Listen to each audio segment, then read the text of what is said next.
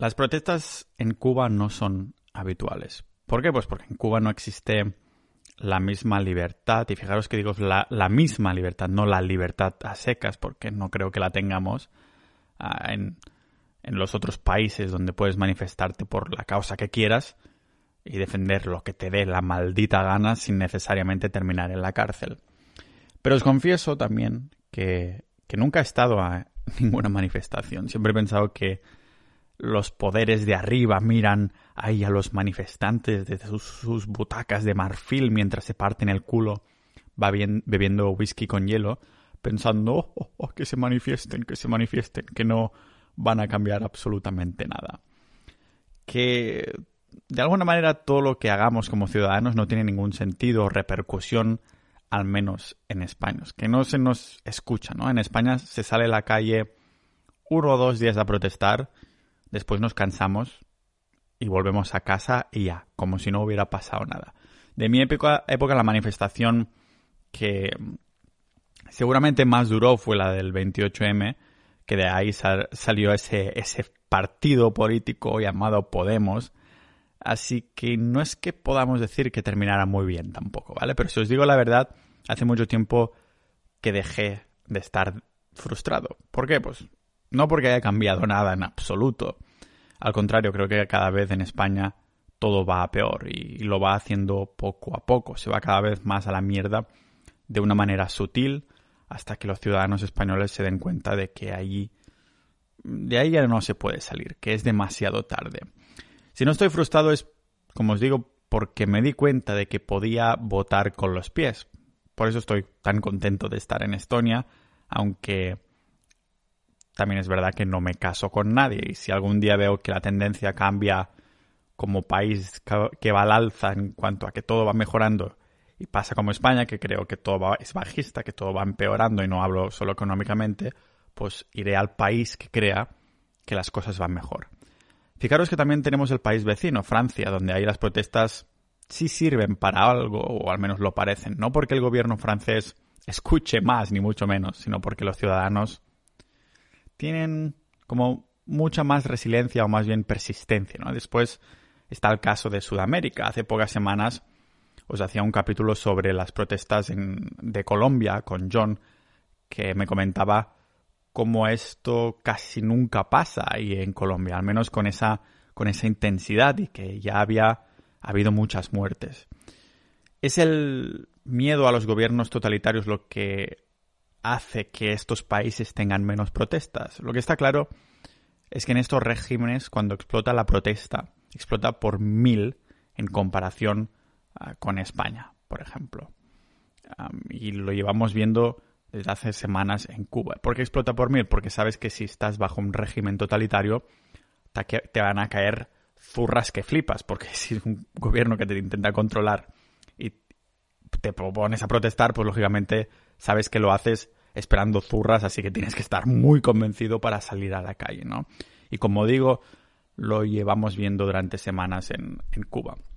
En estas pocas semanas ya ha habido cientos de detenidos y muertes por manifestarse, pero ¿por qué están protestando estos ciudadanos cubanos exactamente? ¿Cuáles son sus eh, argumentos? El motivo más obvio es que el gobierno del régimen comunista lleva sin funcionar sin funcionar a secas desde hace casi 60 años. Entre los problemas más graves pues están la falta de ah, medicamentos y las personas que, se mueren de hambre literalmente. Por lo tanto, hay cosas que en España son básicas y cotidianas para nosotros, pero que en Cuba escasean o faltan o fallan. Y si veis imágenes de los manifestantes, veréis a montones de ah, eslóganes con la palabra libertad.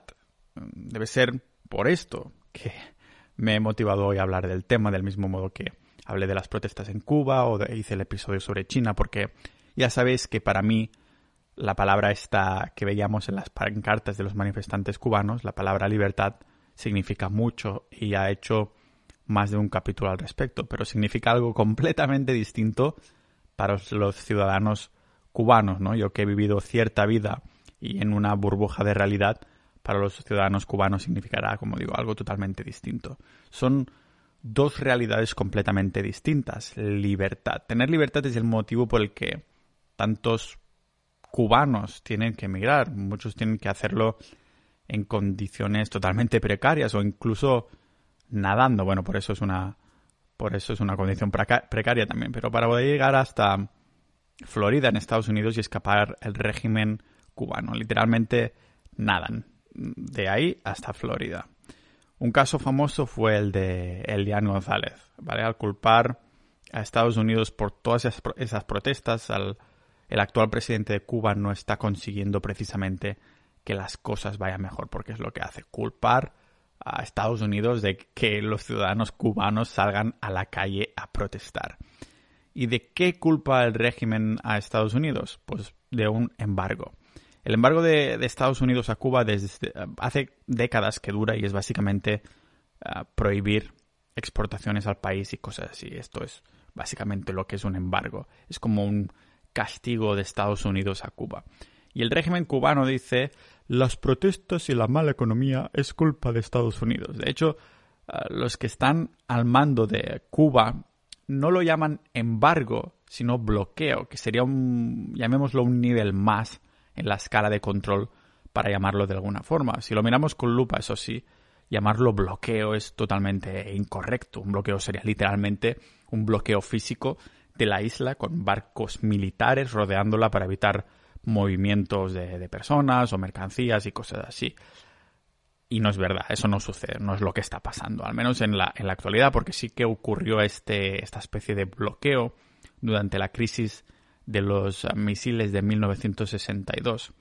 Pero cuando esta crisis terminó, el bloqueo se levantó y, no ha vuelto a producirse otro desde, desde entonces. Vamos, que hace casi 60 años que Cuba no está sometida a ningún bloqueo. Lo que sí es verdad es que hay este embargo comercial a Cuba por parte de Estados Unidos, pero no entre Cuba y el resto del mundo. Digamos que es Estados Unidos y Cuba que están ahí, están bien picados.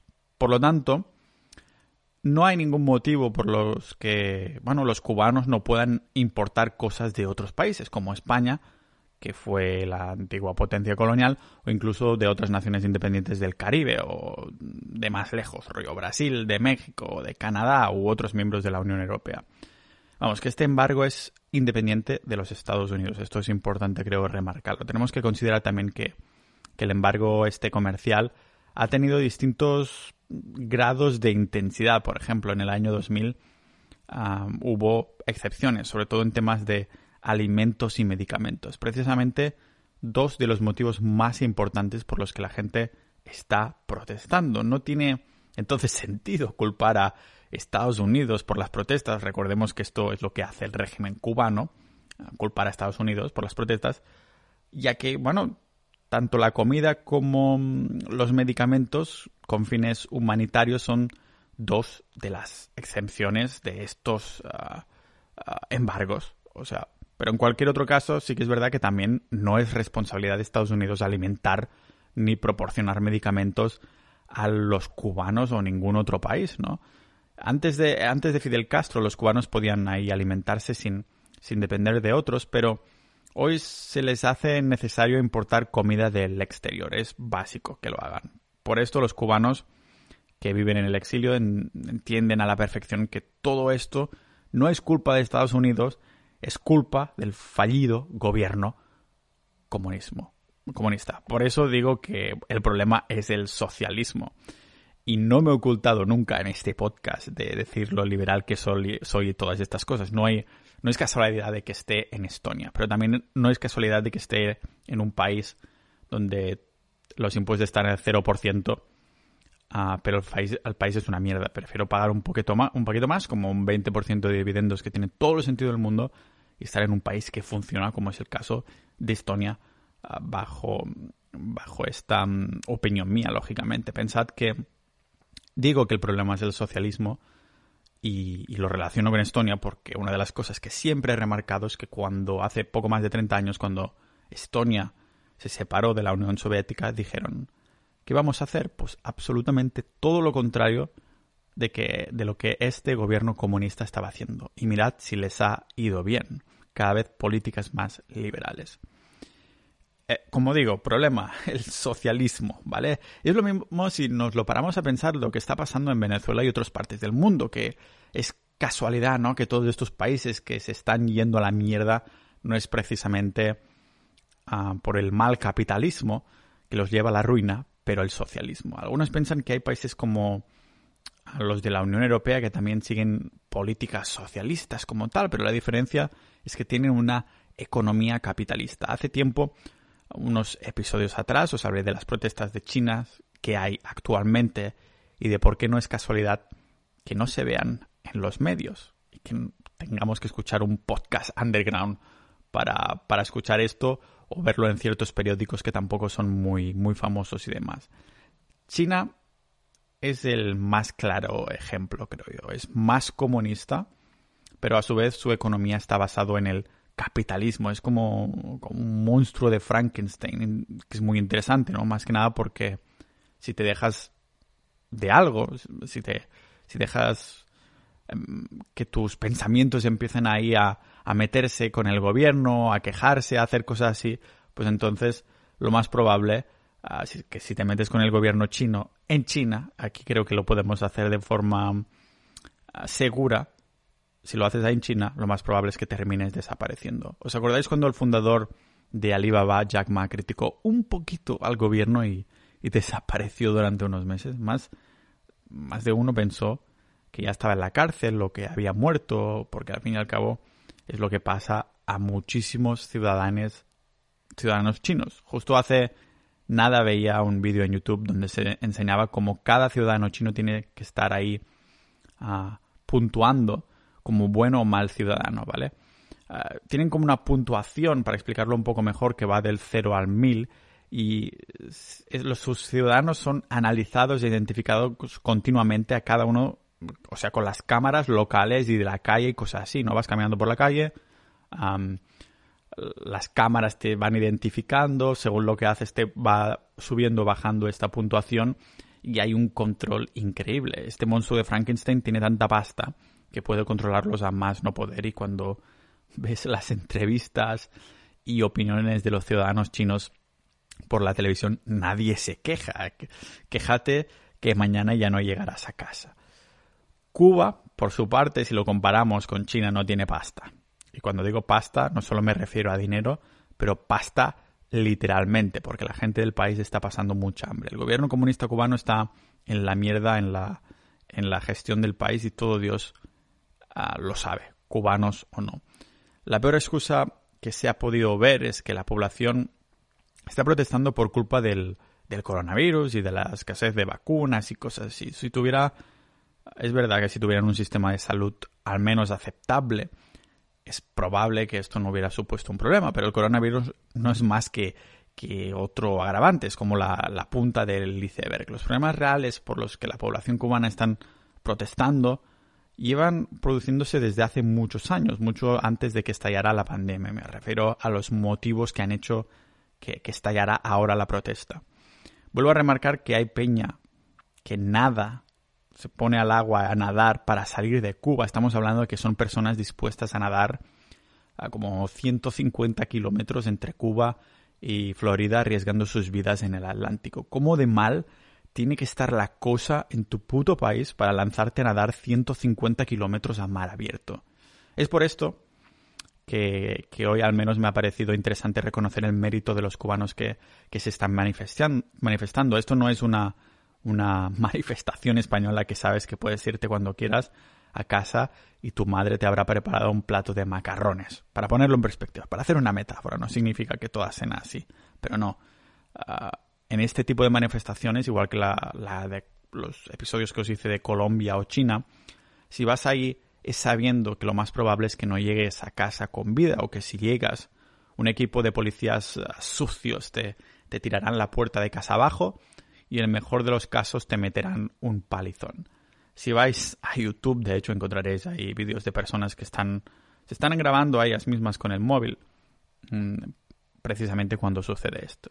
Cuando están en sus casas y los vienen a buscar y ya no vuelven. Personas arrestadas o directamente asesinadas por protestar contra el gobierno. No son manifestantes de países ricos.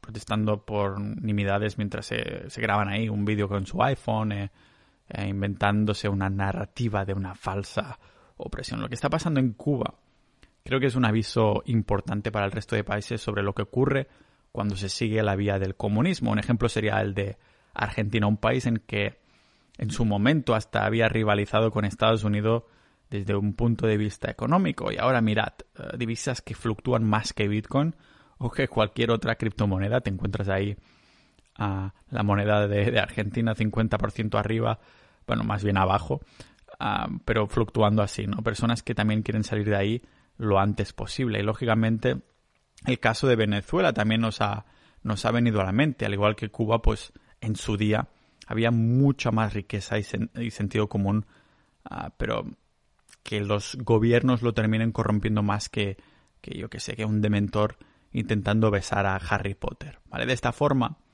por culpa de, de malas decisiones de, de, sus líderes, países con grandes recursos económicos terminan en la mierda, con sus ciudadanos queriendo nadar 150 kilómetros para salir de, esa, de esa lista que sienten que es una especie de, de, como de prisión de mal gusto, ¿no? Es una isla que, que flipas con eso, porque ¿cómo te debes de sentir encima estando en una, una isla? Que, que dices, ostras, que podría al menos correr o irme escondiendo, acampando y llegar a un sitio. No, no. Tienes que nadar sí o sí. Intenta descansar después de nadar un poquito mientras estás en dirección a 150 kilómetros hacia otro país. No sé, supongo que todas las, las prisiones son, son de mal gusto, ah, por esto se crean. Y el problema es que nazcas ahí sin que hayas hecho nada para merecerte que una panda de gilipollas prostituyan tu tierra. Ah, por esto siempre he seguido mucho el tema de la, de la teoría de las banderas, que para los que no lo sepan, la teoría de las banderas es básicamente, como decía al principio, de votar con los pies. ir ahí donde te traten mejor. Si tú has nacido en un sitio, yo creo que hay, hay los que sienten como patria o se sienten mucho de un sitio, no es por el hecho de estar en un sitio físicamente, pero porque asociamos ese sitio de alguna manera a personas, a experiencias y cosas así si hubieras nacido en una tierra y estuvieras solo o tú, te hicieran bullying en la escuela o lo que sea, no creo que lo quisieras todo defender a muerte, ¿no? Entonces puedo entender que naces en una isla, de alguna manera tienes todos esos amigos, esos familiares que además ya se sabe que, que este tipo de culturas tienen unas raíces muy fuertes con, con la familia, con los amigos y demás, y te encuentras que si te quedas ahí, pues no vas a no vas a sobrevivir o la familia que vas a tener no va a poder como dicen en inglés thrive no de, salir adelante y tus recursos van a ser absolutamente absolutamente limitados. Es leí hace poco hace bastante poco que estamos viviendo la mejor época de la humanidad en cuanto en cuanto a guerras no de que es verdad que no hemos tenido ninguna guerra gorda en plan que implique a muchísimos países, que haya muchísimas muertes en, en varias décadas. Espero que no sea porque se está acercando. Pero si os fijáis, también a su vez, cada vez hay más y más protestas y cada vez más y más países se están yendo a la mierda. Pero no sé, para mí lo que estoy viendo es que también es una muestra de lo que funciona más y menos, porque cómo es posible que estos países que se van a la mierda sean precisamente los que siguen estas políticas del socialismo, del comunismo y cosas así. Claro que hay países capitalistas que se pueden ir a la mierda, pero si nos lo paramos a pensar, acostumbra a ser cuando a lo mejor la economía es capitalista, pero lo que sucede es que el gobierno, el bueno, que el Estado es totalmente corrupto, una corrupción de la hostia. Entonces creo que tampoco importa demasiado el típico de políticas que sigas porque si te lo estás chupando todo para ti o te saltas las leyes y demás, pues es lógico que va a petar, ¿no? Pero si, si miramos estos, eh, estas políticas como son las socialistas o las comunistas, pues flipas un poco, ¿no? Que, que el denominador común sea precisamente que se sigan estas tendencias. Así es como lo veo yo, por eso lo hago desde, desde mi butaca de marfil, aquí en Estonia, ya estoy la mar de contento de estar aquí, pero como digo, os digo, no me voy a casar con nadie. Si veo que algo va mal y un sitio va mejor, ¿por qué no mudarse ahí? ¿no? Lo difícil, eso sí, siempre es el tema de, de lo que es hacerte tú el hogar, porque el hogar no es el sitio físico, son personas y tener buenas relaciones se tardan muchas, muchos, muchos y muchos años de, hacer una, unas buenas relaciones ahí de verdad. Así que bueno, esto es lo que quería comentar hoy. Dar las gracias a todos vosotros los oyentes que habéis llegado hasta aquí, pero también a los miembros de Sociedad.ninja, la comunidad del podcast. Os recomiendo ir a Sociedad.ninja y bueno, apuntaros a nuestra comunidad. Es una manera de apoyar al podcast y además apoyar el trabajo gratuito que hago y aparte de esto, también tenemos ahí episodios exclusivos que no solo hablamos de fiscalidad, también de Bitcoin, de minimalismo, ah, con gente muy top. Así que un abrazo y nos vemos en el próximo episodio de este podcast multidisciplinar de Pau Ninja.